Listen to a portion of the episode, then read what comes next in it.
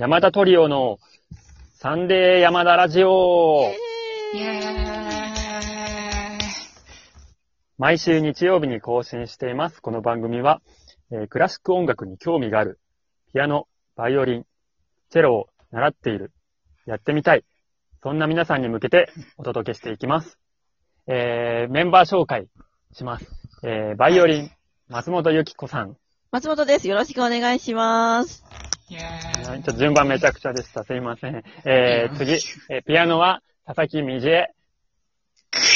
山のままで水江というの。水江です。よろしくお願いします。はい。で、最後、はい私が、えーチェロの山田圭一です。よろしくお願いします。はい、よろしくお願いします。あ今日ちょっとタイトルコールをね、初めてさせてもらってというか、やらされてというか、そう、っていちょっとうのもね。緊張してしまったんですえーが、今日はね、ぜひはいなんで僕が、そうそう、あの、はい。山田がね、すごいあの、バスケットを、あの、詳しくてですね、あの、なんと山田は、その、チェロの方に行くか、バスケットの方に行くか迷ってたぐらいね、バスケットを、あの、やってたっていうことあ、なので。そん、なにややってたの？いや、バスケットの方に行くっていうか、まあ、それを使って受験するかぐらいなので、その、まあ、プロになるとかもうそういうバスケットで生計を立てるなんて、そんなことは、あの、そんなレベルには達してなかったですい。や、でも大学をね、きそれでどっちにしようっていうのは相当な、あれだと思いますよ。ということで、じゃあ、あかのね、あの今日はぜ ぜひ、もう山田にそのバスケット愛を語ってもらおうかななんて思いましてですね、今日は、はい今日のテーマは、バスケット愛を語る、です。ぜひ、はい。じゃあ、山田お願いします。はーい。このバスケット愛というか、まあ、バスケットの後に、カッコ NBA というのがつついてるんですけど、まあ、二人は、えっ、と、うんバスケットのルールとか、まあ、バスケットの印象とか、まあ、知ってることとか、何かある？あ私はね、あの、うん。田臥勇太くんわかる？わかるわかる。そ田臥勇太くんが、あの、通ってた小中学校と同じところ出身なんですよ。すごい。そうなんだ。そう、大道その後に能代行ってね有名になってね。そうそうそうで、そのもうね、ミニバスの時からめちゃくちゃ有名だったし、あの、うん。もう、すごい、もう、大道が生んだ、あの、ヒーローみたいな存在で、っていうことでね、その、うんやっぱバスケットはね、あの、昔からこう、親しみがあったし、あの、うん。その私たちは何と言っても、まあ山田もみんなそうだと思うんだけど、スラムダンク世代ですよ。な、そうですね。そう、私の、だからね、バスケットの知識はね、スラムダンクで終わってますから。いえ。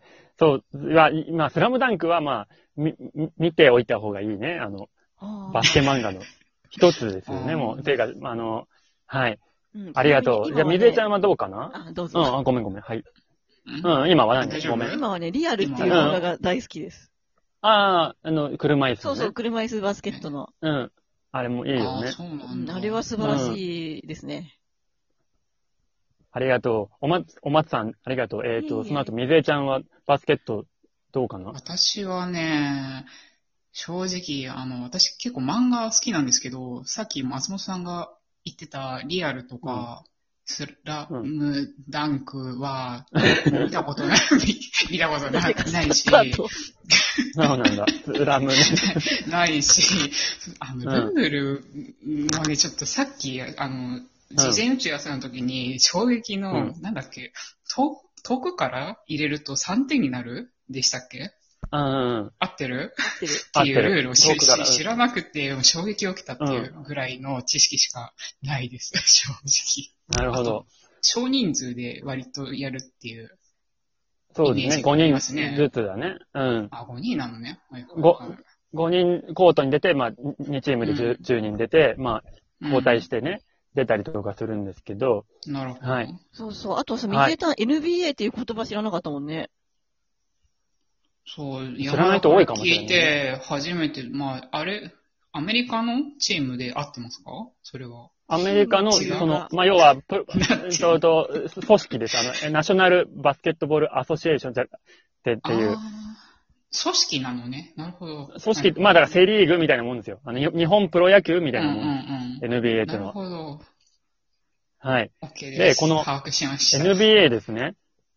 実は、二人とも、あの、まあ、日本では NBA ってほとんどね、今まで注目されてなないというか、まあ一部のマニアしか知らない状況で、えーっと、まあバスケットといえばやっぱりスラムダンクとか、そういうあれだったんですけど、僕は、あのね、その NBA がもうずーっともう2000年ぐらいから、もう20年前ぐらいからずっと好きで、あへの、ーまあ自分がバスケもやってたこともあるんですけど、あの、それをある時深夜にね、NHK の深夜に、あの、やってるんですよ、BS で。当時は。それで試合を見て、まあ、いろんなチームを見てて、このチームがすすごい好きだっていう、かっこいいって思ってたチームを未だに応援してるっていう段階なんですけど、まあ段階とか状態なんですけど、その、まあ、すいません、これ聞いてる皆さん、全然音楽と今日関係ないんですよ。あの、嫌だって、嫌でもちょっとね、あの、話してるので聞いてください。それで NBA ね、あの、実は、あの、去年、ドラフトでね、あの、初めてドラフト指名っていうのが日本人がされて、あの、活躍してる日本人がいるんですけど、知ってますか？うん八村塁さんだね。わかんないな。あ、そう、八村塁さんですね。八村塁選手。これうん、えっ、と、9位指名なんですよ。あどういのうこ、と ?9 番目に指名されたっていうことそういうことです。これがすごいことだと思う。はいはい9番目だったらどう思う？すごすぎるよわ。かんない。すごいな。すごいよ。いやこれがまずね、まず、んあの、NBA にさはうんうん。NBA は30、30チームあるんですよね。それで登録される選手があそんなにあんの？15人なんです。。てか、うんそう、30チームだけど、バスケとはあの野球とかサッカーと違って、あの、要は、登録できる選手が少ないんですよ。15人だけなの。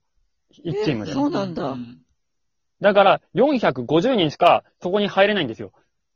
はいはい。なあーるほど。で、だから日本で有名なね、さっき言った田臥勇太選手、ゆ勇太さんは、あの、まあ昔ね、あの、うん。ドラフトは、じゃなくて、あの、なんとかこう、なんだろう、トトライアウトっていう、そうそうところから自分で行ったんだよね。契約、そう、だから日本人初の NBA 選手は、田臥さんさんなんですけど、田臥は、えーっと、その後、まあ、もうすぐ解雇されてしまったんですよ。うん。でも契約できたことだけでもすごいんですけど、で、この八村塁選手、これがですね、9番目に、あの、ドラフトされたって言っても、日本のね、このプロ野球のドラフトと、ドラフトってわかる？指名するやつ。うんこれがね、そう、指名するやつ。これ、12球団あるでしょ？うん。日本には、日本には。それみんな球団で1位から、まあ5位とか指名してくるんですけど、だから1位が12人いるわけですよ。うん。そうそあーでもドラ、アメリカのドラフトは、アメリカのドラフトはウェーバー制っていうのを取っていて、あの、まあ、1位は1人しかいないんです。だから、30チームあるうちの1位から30位まで、順番に弱いチームからね、こう、くじ、くじ順に、ひひと一人一人引いてくるんですけど、うん30人全員1位指名みたいなもんですよ。う。うん。ああ、うんはいはい。ではい2位までしか指名できないんです。3位以下はいないの。で指名できないから、1年間に2人しか指名できないわけ。各チームは。うん。だから60人指名されるんですけど、60人指名されてもね、ももともとこう450人しか入れない世界。で、バスケットってあの、い野球は実は世界的に見たらマイナースポーツ。で、サッカーの次に人口が多いんですよね。そうなんだ。はいはいはい。そうもうだからもう、すすっごい数の競技人口の中からたった450人のエリートしか入れないのが NBA。で、これは、あの、い、あの、スポーツのね、世界のスポーツの中で一番入ることが難しいと言われているのが NBA。すごすあぎ。狭き、狭きもんなわけですね、かなり。はいはいあちなみに、まあ、あの、なんでしょう、本当ドラフト指名されたっていう八村塁選手、まあ、日本人とベナンのね、あの、ハーフなんですけど、まあ、それでも日本人が、あの、ドラフト指名されるなんていうのは、その、10年前とかでは、50年経っても100年経っても日本人には無理だと言われていた、あの NBA になんと9位指名。うんされるというのはそう。で、この凄さがね、まあ、例えるとですね、あの、テニスの4大大会、グランドスラム、全英オープンとか、全米オープンとか、で、優勝するのと同じぐらいの凄さなんですよ。でむしろそれ以上の快挙なんです。わかりますドラフトされただけで。うんーすごすぎる。うんうん前さ、山田がドラフトされただけでさ、、なんか、はいはい。なんかスペースシャトルと自転車の話してなかった？してるあれが、すご、私はもうね、印象に残ってて。うんはい。まあ、ねちょっと大げさなこと言いますけど、まあ日本、そうだね。あの、イチローがいますよね。あうんメジャーで一番活躍した日本人、イチロー、とんでもない偉業を残しましたけど、そのイチローの、あの、この凄さに、もうドラフトされただけで並んじゃったぐらいのレベルの凄さなんです。ああ、なるほど。NBA で、に入るっていうのがもう、そもそもが難しすぎるということです。うーん。なんか、例えがうまくいかないけど、年俸いくらか知ってる？全然お金。全然。活躍してないのにもう、あの、7、8億もらってんだよ。ああ、そうなんだ。え、そんなにもらえる？そうだよ。プレーしてない選手に8億ってもう、あまさにアメリカンドリーム。うん確かに。はいいごめん、もうこんな話するつもりじゃなかったのに、もう終わりだわ。あこれ、これも日本立てにする？どうする？あの、日本立てにしてくれたら嬉しい。あ。じゃあ日本立てにしましょう。じゃあね、もうこの、ね、山本田当ありがとう。の話をしたらあれっていうことで、そう、私がね、その学校で聞いてびっくりしたのは、その日本のね、バスケットの、あの、レベルは自転車であるとしたら、その、アメリカのバスケットはね、あの、スペースシャトルぐらいよ、みたいな話をしてたっていう。速さがね。そうそうう。んのがもうびっくりしましたけども、ね、えー、はい、じゃあそのぐらいのレベルの差ありますねあのね。